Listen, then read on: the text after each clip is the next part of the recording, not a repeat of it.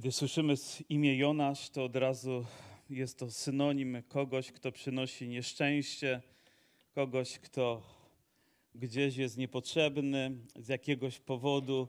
To imię, jak wiemy, stało się takie, że nie chcemy Jonasza na pokładzie, nie chcemy, dlatego że to może wiązać się z katastrofą. Ale to nie jest przypadkowe, dlatego że jest to powiązane z Biblią. Ludzie być może nawet nie wiedzą, mówiąc o ty Jonaszu, chcą komuś dokuczyć, a wtedy uświadamiam sobie, że oni odnoszą się do biblijnej historii, którą chciałbym dzisiaj wam przytoczyć. Ale nim ją przytoczę, to chciałbym sięgnąć też jeszcze do słów Pana Jezusa, do którego przyszli uczeni w piśmie, faryzeusze, aby prosić Go, a w zasadzie żądać od Niego znaku, jakim prawem On może to czy inne rzeczy robić. To nieco dziwne, że ludzie, którzy są uczonymi w Piśmie, nie rozpoznają, że Jezus Chrystus, że Bóg Wszechmogący objawił się tutaj na ziemi i kto Mu będzie mówił, jakie On ma prawo do tego czy innego. Czyni to, co chce, ale ludzie rzeczywiście próbują to podważyć, próbują temu umniejszyć i mówią, no to pokaż nam jakiś znak. A On odpowiedział im, rzekł im, pokolenie złe i cudzołożne. Powiedzcie mi, co się zmieniło od tamtego czasu? Znaku żąda, ale nie otrzyma innego znaku, jak tylko znak Jonasza, proroka. A więc wygląda na to, że ten znak jest wyjątkowy, jest charakterystyczny, jest potrzebny, abyśmy o nim pamiętali, ponieważ ten znak mówi o tym, że tak jak Jonasz, i o tym będziemy dzisiaj czytać, był 3 dni w rybie i 3 w nocy w jej wnętrznościach, tak Pan Jezus 3 dni był w ziemi, a później zmartwychwstał, a później został wzbudzony do życia, a później przyniósł chwałę nam wszystkim. I ten znak, jak Biblia uczy nas, jest wystarczający do tego, abyśmy, ludzie wierzący, mogli być w pełni wierzącymi. Nie tylko wierzącymi w tradycję, w kulturę, w historię, którą znamy gdzieś z ostatnich 2000 lat, która została tworzona w różnych okolicznościach, ale w prawdy biblijne, w to, co zostało nam objawione w Bożym Słowie.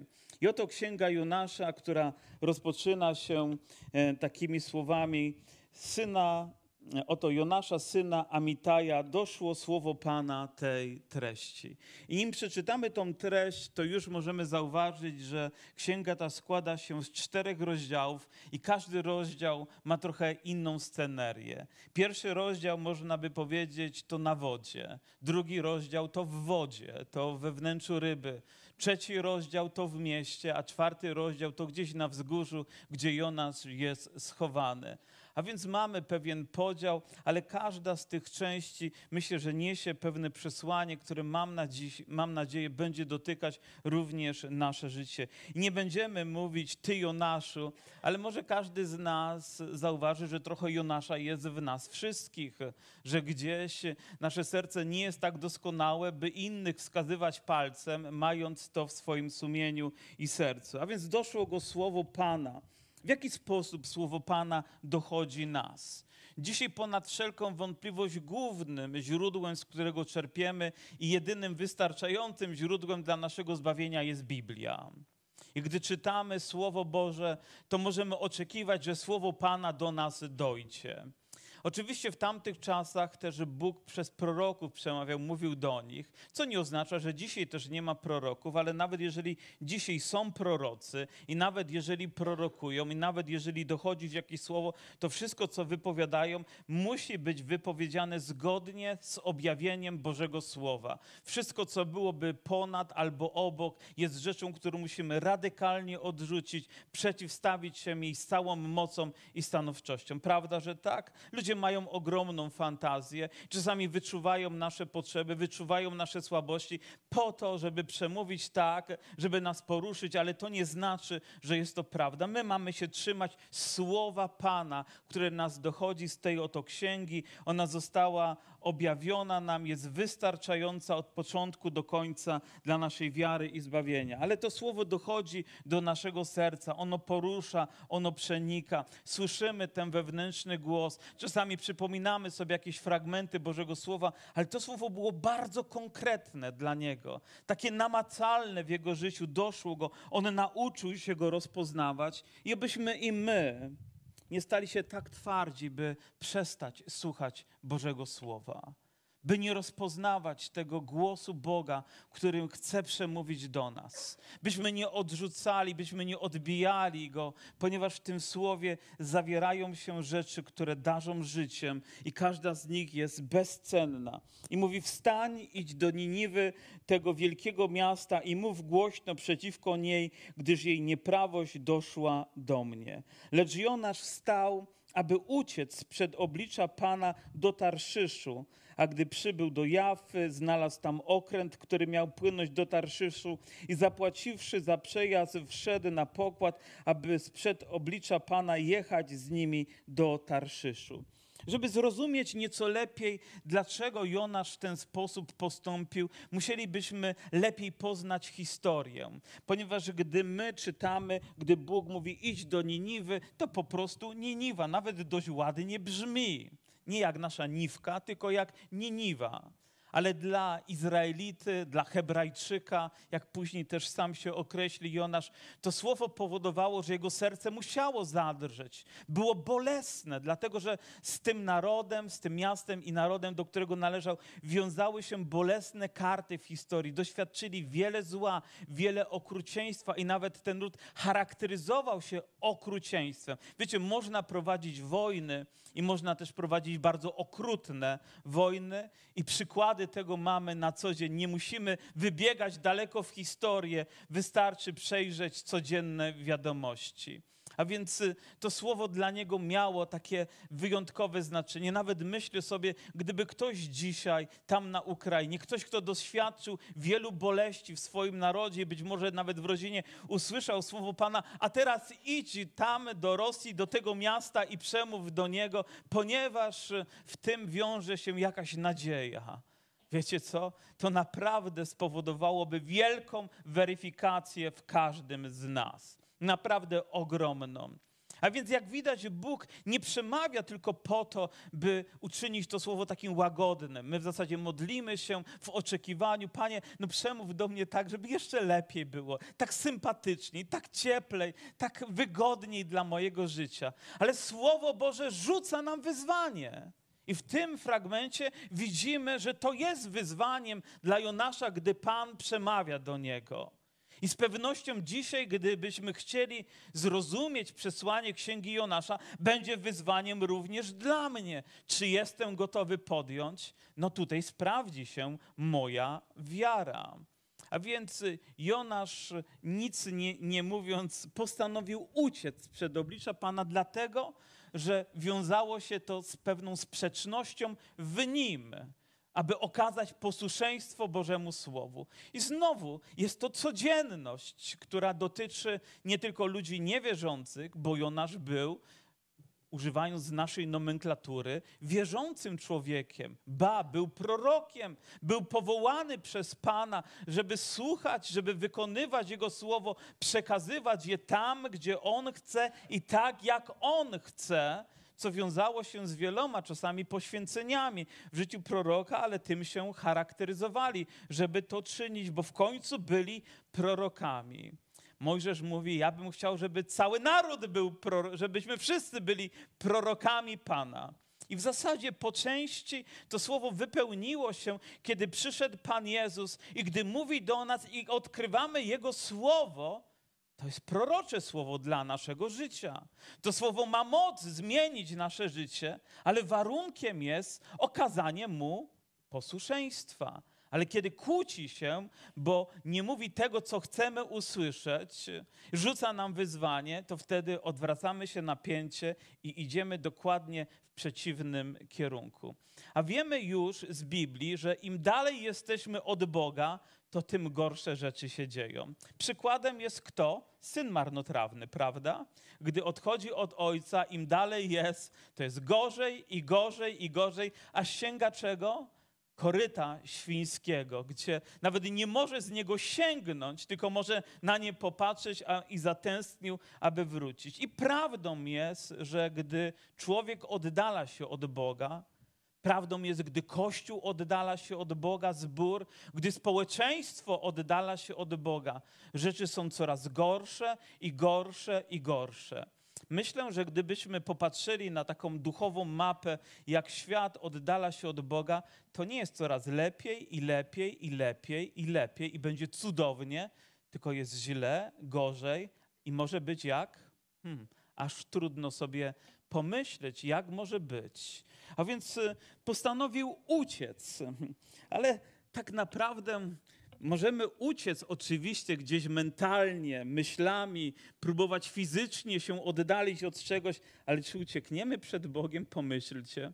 Czy Psalm 139 nie mówi: Panie, gdzie bym nie poszedł, Ty tam jesteś. Czy w górę, czy w dół. Nawet gdy w 69 roku lądowano na Księżycu, ja wierzę, że Bóg był z nimi. Tak? Jeden z nich to nawet wierzący człowiek, taki świadomie wierzący człowiek. Gdybyśmy na Marsie wylądowali, Bóg byłby z nami, jeżeli jesteśmy wierzącymi ludźmi. A co dopiero tutaj, na ziemi, gdy stąpamy po niej. Czy możemy uciec?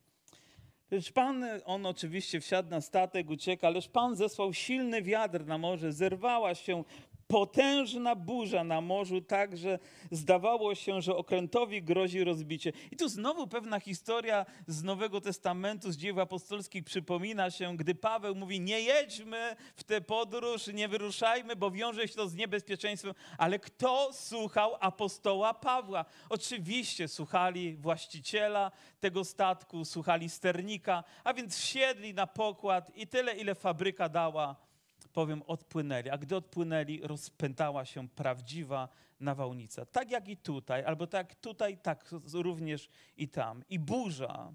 Dlaczego burza jest w moim życiu? Dlaczego tyle dziwnych rzeczy się dzieje niezrozumiałych? Dlaczego nie kontroluję swojego życia? Dlaczego te nawałnice przewalają się przez moje życie? A może już mamy odpowiedź? Może już to jest świadectwem tego, że coś dzieje się nie bez przyczyny, ale może dlatego, że mamy niewłaściwy kierunek, że oddalamy się. Jeżeli ktoś z nas usłyszałby Boży głos, ale twoje emocje wzięły górę, bo coś ci się nie spodobało i postanowiłeś uciec w związku z tym, to historia, tak jak powiadamy, powtórzy się. Albo Boże prawo się wypełni. Nie będzie lepiej, nie będzie lepiej. A więc co oni zaczęli robić? Wtedy żeglarze przestraszyli się i każdy wołał do swojego Boga. Ja pewnie uśmiechamy się. Każdy miał jakiegoś swojego Boga. Niektórzy może nawet na pokład zabrali swoje bóstwa, żeby ich chroniły i strzegły. To mogły być posążki, to mogły być różne tam przedmioty, które miały symbolizować bóstwa.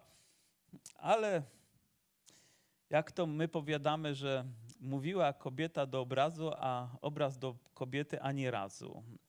Oczywiście tam jest inne słowo użyte, ale nie chcę tego nieładnego słowa używać, bo żadne martwe bóstwo nie odpowie na żywą potrzebę człowieka. Nie ma takiej mocy, nie ma. Co byśmy sobie nie wymyślili, nie wydubali, nie wymalowali, nie ma to mocy. Jest tylko jeden żywy Bóg.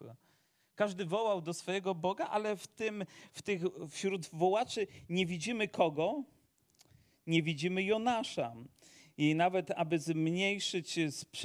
zmniejszyć ciężar tego statku, sprzęt, który był na okręcie, wyrzucili do morza. To byli mądrzy ludzie, którzy wiedzieli, że pozbywając się zbędnego balastu, być może utrzymają jakąś sterowność tego statku. A wiecie, że wtedy statki nie były tak nowoczesne. Nawet dzisiaj, gdy są nawałnice, statki toną, a co dopiero wtedy, gdy ta żegluga była obarczona ogromnym niebezpieczeństwem. Ale wiedzieli, że jeżeli pozbędą się zbędnego balastu, wyrzucą jedną i drugą rzecz, to być może jakoś zachowają swoje życie. Ale to nie wiązało się z przedmiotami.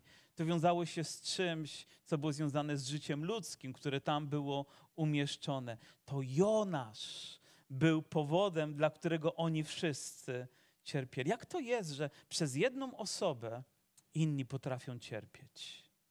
Że jedna osoba może powodować, że inni w związku z tym. Jak to jest, że dzieci cierpią z powodu czasami rodziców, którzy niemądrze postępują, niegodnie postępują, źle postępują.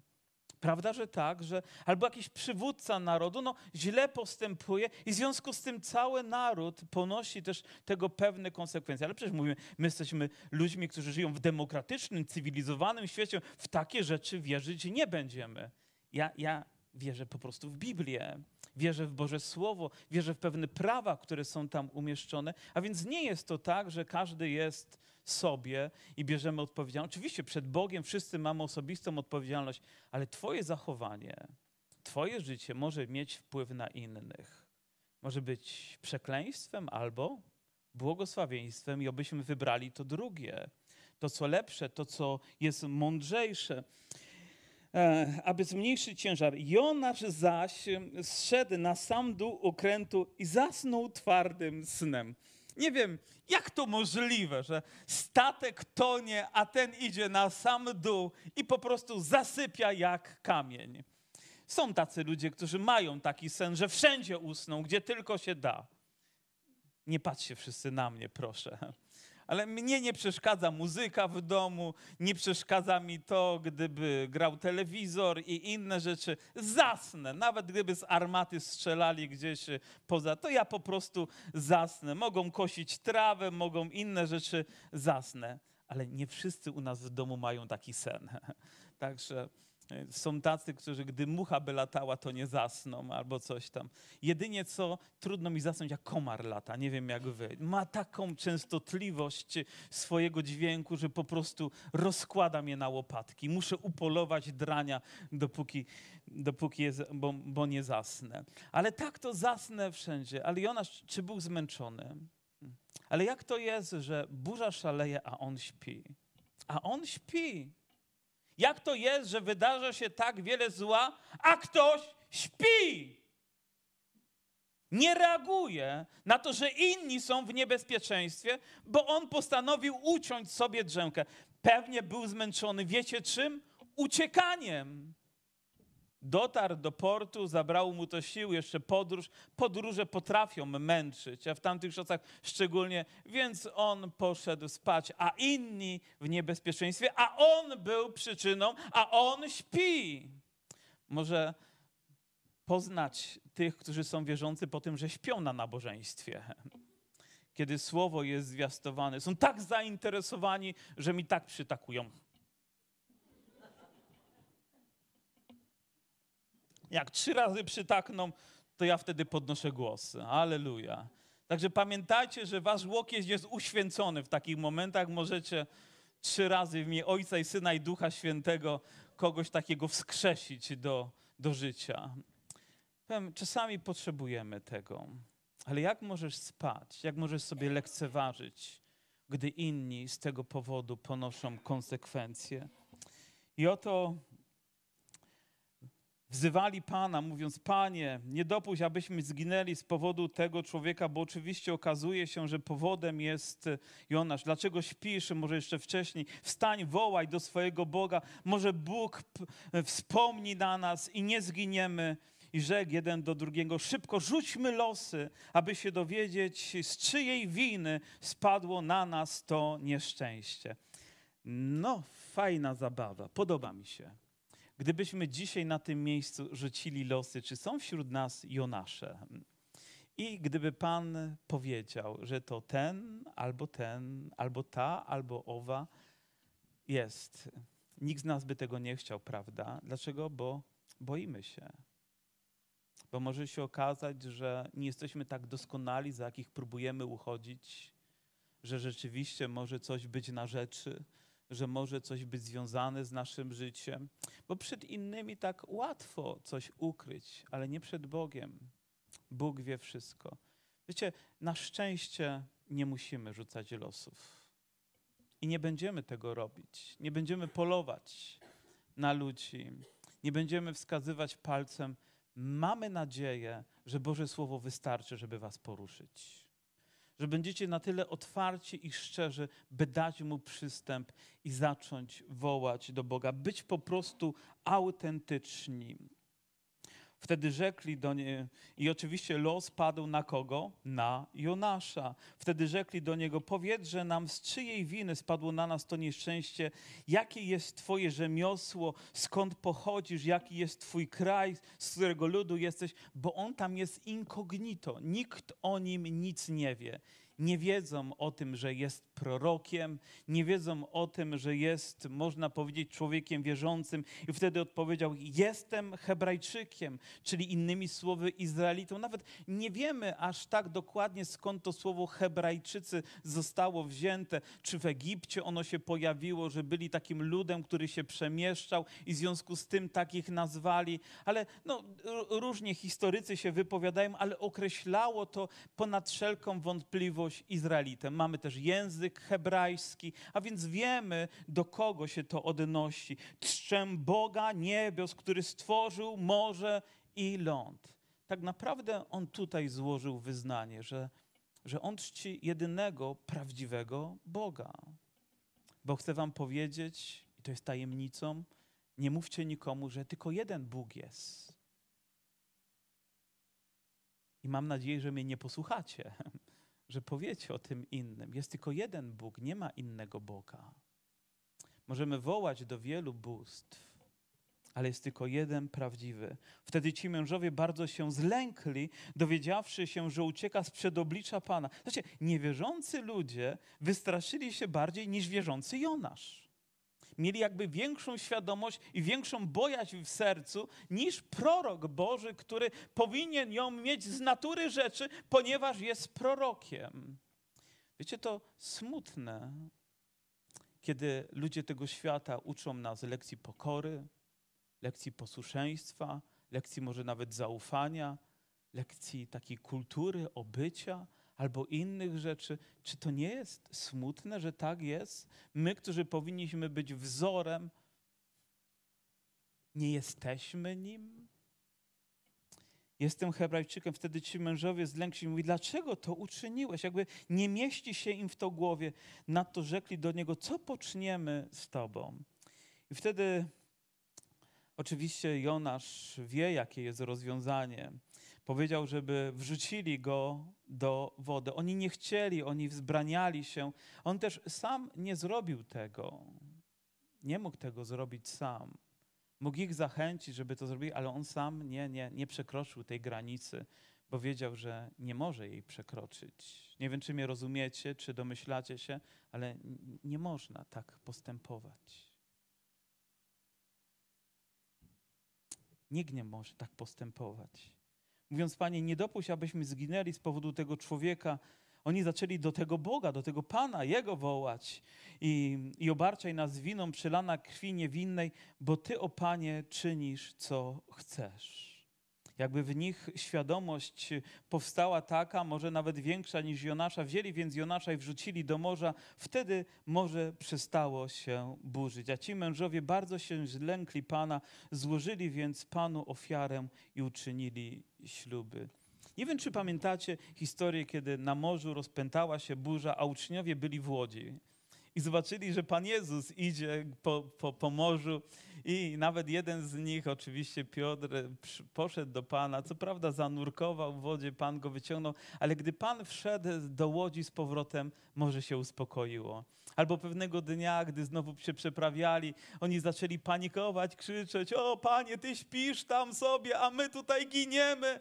I Pan wstał, wyciągnął rękę, zawołał i woda się uspokoiła. Zobaczcie, jak wielką moc ma Bóg, aby uciszyć każdą nawałnicę, która się rozpęta. Każdą. Nie oprze mu się wiatr, żadna burza, żadne tornado, żadna inna rzecz, nasza ludzka, która próbuje nas zniszczyć i zmieść z tej ziemi, nie może mu się oprzeć. Jest to niezmienna, biblijna prawda, ponieważ Bóg jest Bogiem wszechmogącym. On wyciągnie i zatrzyma po prostu.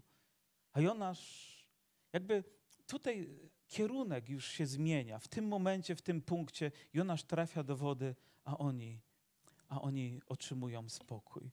No ale trafia do wody i co? Koniec na dno? Nie. Pan wyznaczył wielką rybę, aby połknęła Jonasza i był Jonasz we wnętrznościach ryby 3 dni i 3 noce.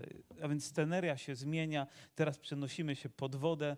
W zasadzie Bóg posyła rybę, która otworzyła swoją paszczę tak szeroko. Niektórzy mówią, ta Biblia to nie do końca chyba jest taka prawdziwa. Może mamy to traktować trochę jak pewną bajkę, jak pewną ilustrację, ale tak naprawdę my nie wiemy, jakie ryby wtedy były, jakich już nie ma, prawda? Jednego dnia, ale przyspieszył, nie? Zauważyliście, turbo mu się włączyło, czy coś. 3 dni powinien tą drogę przechodzić, a on w 1 dzień pokonał całą robotę. Jeszcze 40 dni pozostaje do zburzenia Niniwy. Jakiś czas został wyznaczony, na który Niniwa miała zareagować na to słowo i w tym czasie miała podjąć decyzję. 40 dni. Czytając ponownie tę księgę, uzmysławiając sobie to, w jakiej rzeczywistości żyjemy, zastanawiam się, jak wiele czasu nam zostało. Tutaj był określony czas 40 dni. I ja nie będę prorokować tutaj mówiąc o tyle i tyle dni, albo wtedy i wtedy, o tej godzinie. Powiem, ponieważ wszystko to byłoby fałszywe, bo Biblia mówi, że nie możemy tego nawet czynić, nie możemy tej daty wyznaczać. Ale tutaj był określony czas 40 dni. Ten czas, chcę powiedzieć, jest określony. Nie przez nas, ale przez Boga. Ten czas się rozpoczyna i ten czas się kończy. Abyśmy zdążyli zareagować. On został dany całemu światu i mamy wrażenie, że te dni upływają, a ludzie nic sobie z tego nie robią. Słowo zostało posłane, a ludzie nie reagują, a wręcz przeciwnie, odwracają się, uciekają i robią wiele różnych rzeczy niezgodnych z tym, czego Bóg oczekuje. Wiecie, znowu taka myśl, oby nie było za późno. Oby nie było za późno. Ale co robią Niniwijczycy? Wtedy obywatele Niniwy uwierzyli w Boga, ogłosili post i oblekli się we włosienice wielcy i mali. A gdy wieść o tym doszła do króla Niniwy, wstał ze swojego tronu, zdjął swój płaszcz, oblókł się we włosienice i usiadł w popiele. Poruszające są te słowa, naprawdę.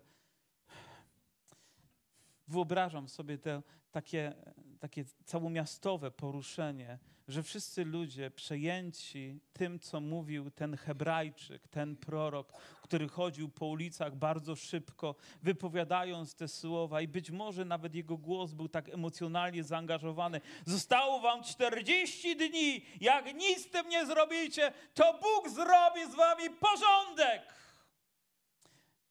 I być może nawet takich słów używał. Nie była to Ewangelia miłości. No wiecie, Pan Jezus was kocha, macie jeszcze czas, ale dobrze by było, gdybyście się tak upamiętali, gdybyście skorzystali z tego czasu i tak troszkę zmienili swoje życie. Tak troszkę, chociaż, tak na początek. Wiecie, ich nawrócenie, ich reakcja na słowo było tak głębokie, tak radykalne.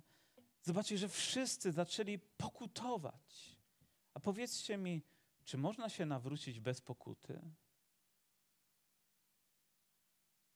A dzisiaj próbuje się tak przedstawiać Ewangelię, że można, niekoniecznie pokutując, niekoniecznie odwracając się. Niektórzy mówią, wystarczy, że będziesz miał taki smutek trochę. Masz trochę smutku? No kto nie ma, to wystarczy. Idziesz do nieba, alleluja. A co ze zerwaniem z grzechem? Co ze zerwaniem ze starym życiem? Co z pozbyciem się tego, co jest złe i niegodne naszego Boga? Co jest z rozdarciem swoich szat? Może włożeniem włosienicy, usiędnięciem w popiele, czy jakby to nazwać. Oczywiście te obrazy powiedzą, to Stary Testament, oni tam musieli tak postępować, a my w Nowym Testamencie to nic nie musimy. To prawda, że nie możemy nic zrobić, żeby być zbawionymi, ale kiedy Ewangelia dotyka twojego serca i naprawdę je zdobywa, to zmieni się wszystko. Jeżeli się nic nie zmienia, to być może usłyszałeś, ale nie posłuchałeś Ewangelii. Nie okazałeś posłuszeństwa w znaczeniu oddania swojego życia, bo ten naturalny głos Boga będzie tak dźwięczał w twoim sercu, że wszystko, co jest niegodne Jego, będzie tam po prostu tak rezonować, że nie będziesz mógł z tym wytrzymać. Będziesz musiał się tego pozbyć. To tak jak jedziesz samochodem i zaczyna coś trzaskać tu i tam. I wiesz, że to jest nie w porządku, że twój cudowny samochód nie może tak jechać. No więc zatrzymujesz się, jedziesz na diagnostykę, usuwasz usterkę, bo tak być nie może, bo denerwuje cię, to wiąże się z niebezpieczeństwem. A co dopiero z życiem? Tak idziemy, ale tu trzeszczy, tam coś stuka, tutaj warczy, tutaj pryska, tutaj... A my nie przejmujemy się, idźmy po prostu. Nieważne, ile dni zostało. 40 dni. Niektórzy mówią, ostatniego dnia, 39 dni urlopu. Ostatniego dnia to zrobię. Słyszeliście takie słowa? Ja mam jeszcze czas. Ja to zrobię. Ale jeżeli dzisiaj nie zareagujesz, gwarantuję ci, że nie zareagujesz 39 dnia. Nie zareagujesz. Przyjdzie takie zniechęcenie i takie zakwestionowanie Bożego Słowa, że powiesz, co 40 dni? Przecież to śmieszne. Kto w ogóle będzie tego słuchał? Kto wierzy w te bajki biblijne, że Jonasza połknęła rybę, że grozi nam jakieś niebezpieczeństwo, że Bóg jest realny? No gdzie On jest, skoro dzieje się tyle nieszczęść z Jonaszem zresztą włącznie? Gdzie On jest? Ale ci ludzie dostali bojaźni Bożej. Bóg, jak widać, przygotowywał już grunt w ich sercach i wielcy mali i z królem na czele po prostu zareagowali. Później nawet zostało wydane takie polecenie, dekret, że wszyscy mają włożyć w osienicę zarówno ludzie, jak i bydło i niech żarliwie wołają do Boga. Czyż tym również nie charakteryzuje się przebudzenie, że ludzie zaczynają wołać, po prostu wołać do Boga, że przychodzą do Niego, że wzywają tak jak potrafią z głębokości swojego serca. Nie każdy zwróci ze swojej złej drogi od bezprawia własnoręcznie popełnionego. Właśnie tym jest nawrócenie, właśnie tym jest pokuta. Być może szukasz definicji, odnajdujesz ją w Bożym Słowie. To, co uczyniłeś złe, nie chcesz do tego wracać, nie chcesz, żeby dopadło się to po wyjściu z kaplicy, nie wrócisz do tego samego miejsca, do tego samego bagna, nie wrócisz do tego samego środowiska, nie będziesz w ten sam sposób postępować, bo Ewangelia jest żywa, ona ma moc i ona zmieni twoje życie, o ile ty otworzysz swoje serce. Już tutaj możesz przywdziać włosienicę, już tutaj możesz usiąść w popiele, ale wychodząc, ciesząc się wybawieniem i radością, która jest w Panu Jezusie Chrystusie. Alleluja. Co na to prorok? Oni mówią, a może Bóg znów użali się i odstąpi od swojego gniewu i nie zginiemy. A gdy Bóg widział ich postępowanie, że zawrócili ze swojej złej drogi, wtedy użalił się Bóg i nieszczęścia, które postanowił zesłać na nich, nie uczynił tego. I później kolejna odsłona, musimy biec bardzo szybko, bo czas mi się kurczy, chyba że zegarek przyspieszył po tym, jak prąd wyłączyli. Prawda, że tak? Dobrze interpretuję.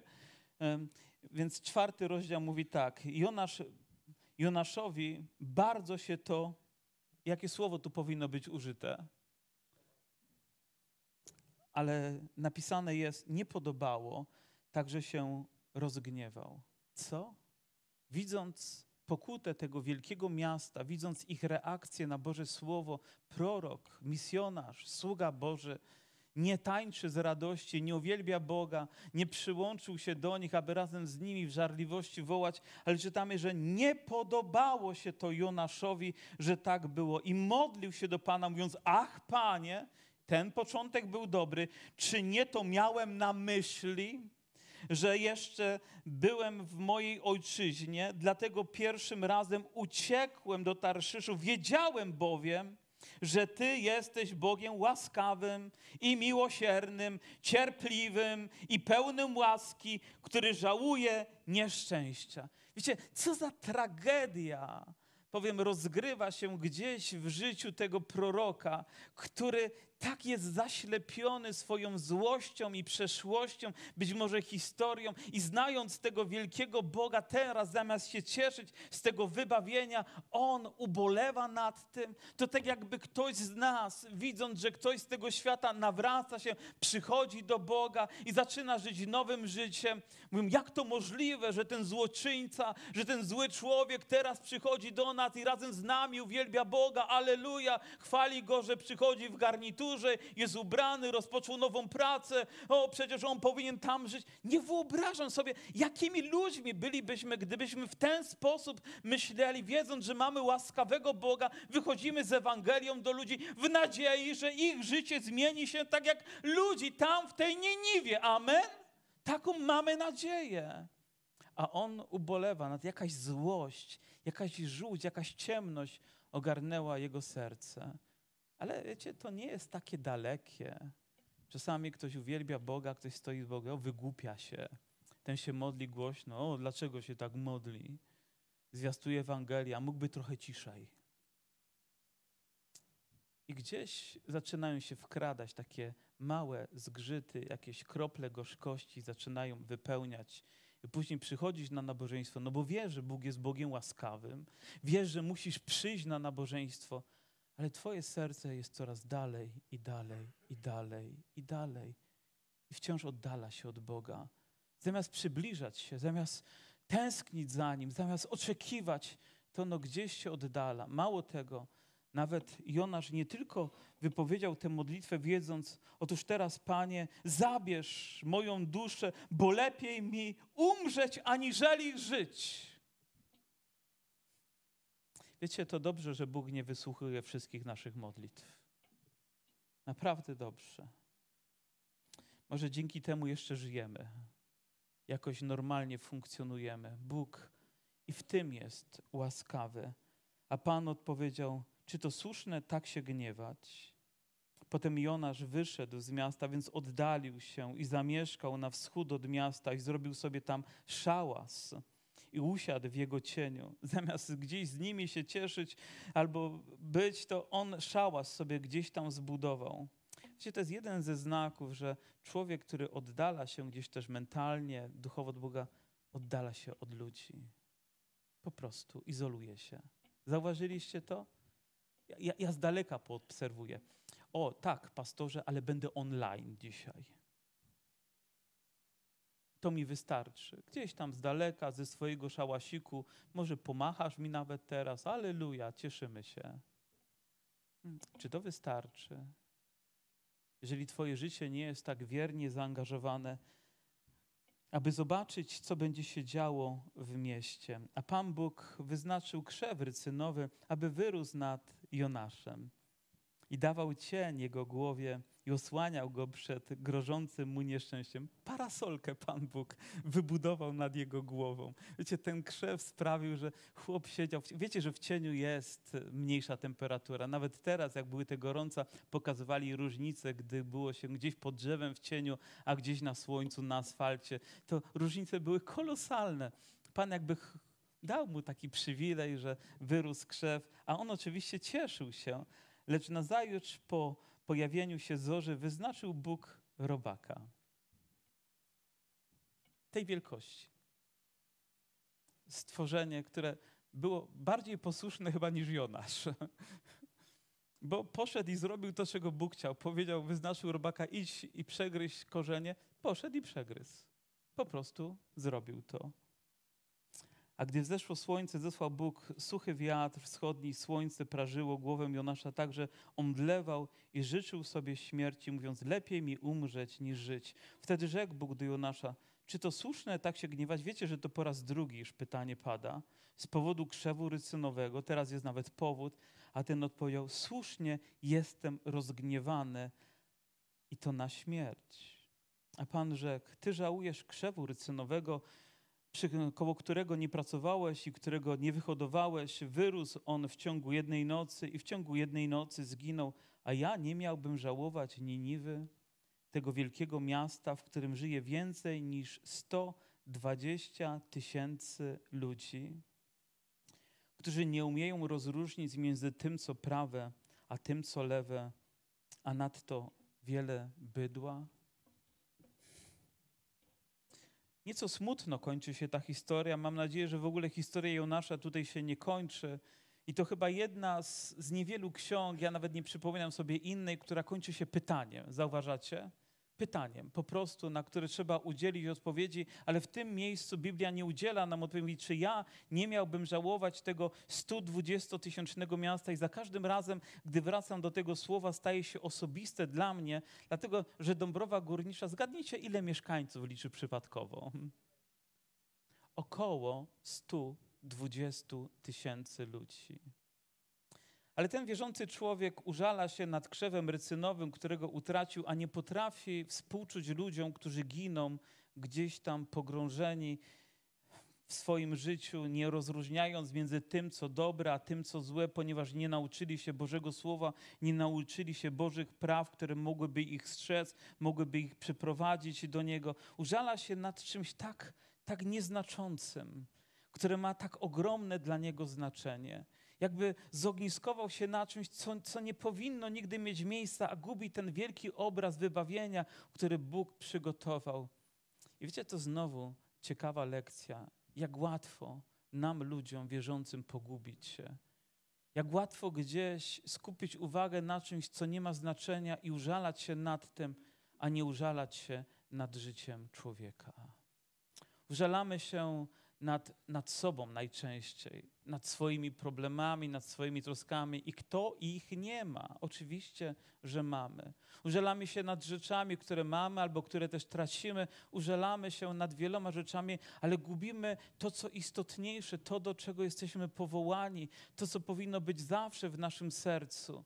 A co staje się rzeczą drugą, trzecią, a może którąś tam rzędną, ponieważ tak jesteśmy zagniewani, tak jesteśmy oburzeni wewnętrznie, tak coś nas dotyka. Wielu jest takich ludzi, obyśmy nie byli Jonaszami. On mówi: Panie, wiem, że Ty jesteś Bogiem łaskawym, miłosiernym, wiem, że przebaczasz, wiem, że odpuszczasz i dlatego nie chciałem przyjechać. A wiecie, dlatego, że ja wiem, że Bóg jest łaskawym, że Bóg jest Bogiem miłosiernym, że Bóg jest dobrym Bogiem, dlatego zwiastuję wam Ewangelię. A jestem lepszy od Jonasza, prawda? Ale proszę, nie pytajcie mnie, ile razy miałem ochotę uciekać, wybierając to, co jest dla mnie wygodniejsze. Nie pytajcie, ile razy się gniewałem. Nie pytajcie mnie, ile razy wpatrzony byłem w coś, gubiąc ten wielki obraz, który powinien być wymalowany w moim sercu. Ile razy myślałem sobie: Boże, lepiej, żebyś mnie już zabrał z tego świata, żebym nie musiał na to wszystko patrzeć. Nie pytajcie mnie, ile razy. Proszę, nie pytajcie mnie. Tylko Bóg zna odpowiedź. I tylko On zna też Twoje serce, tylko On zna Twoje myśli. Być może Ty jesteś dzisiaj na czymś skupiony, może coś jest dla Ciebie ważne. Jakaś rzecz, przedmiot, może sytuacja. Ale pamiętaj, nie ma nic ważniejszego niż człowiek, niż jego życie. I Bóg chce, żeby na tym była skupiona cała nasza uwaga, zaangażowane w to całe nasze serce, aby pomagać, aby ratować. I nie gdzieś daleko w swoim szałasie zamkniętym. Kiedyś pewien misjonarz przyjechał do jakiegoś miasta, dużego miasta, wielosettysięcznego. W zasadzie to jedno wielkie miasto, takie getto niemalże było. I pytał się gdzieś tam misjonarzy, kto pracuje tam w środku, gdzie jest najgorzej. Mówi: nie, tam nie ma nikogo. Wszyscy mieli swoje piękne domy, ale na obrzeżach, na górach, gdzieś w strzeżonych osiedlach z ochroną, która stała z pistoletami, bo to było niebezpieczne. Ale kto jest tam w środku? Mówi: nie ma nikogo. A jak myślicie, gdy Pan posyła misjonarza do takiego miejsca, to gdzie chciałby, żeby był? W swoim szałasie? Czy tam, gdzie jest potrzeba? Jak niewielu ludzi dzisiaj pójdzie tam, gdzie jest potrzeba, tam, gdzie ludzie giną, tam, gdzie ludzie są biedni, tam, gdzie dotyka ich nieszczęście. Jak niewielu ludzi dzisiaj nawet jest gotowych iść na pogrzeb, bo mówią: a, bo to taka smutna chwila. No voilà, no chłopie, albo siostro, no czy ja idę tam dlatego, żeby poczuć się lepiej, czy współczuć, czy płakać z tymi ludźmi, czy przeżywać te chwile? Do czego się doprowadzamy w naszym życiu? Więc proszę, nie mówcie nikomu Jonasz. Ale może kończąc tę historię, zadaj sobie pytanie, czy nie ma czegoś z Jonasza w moim życiu?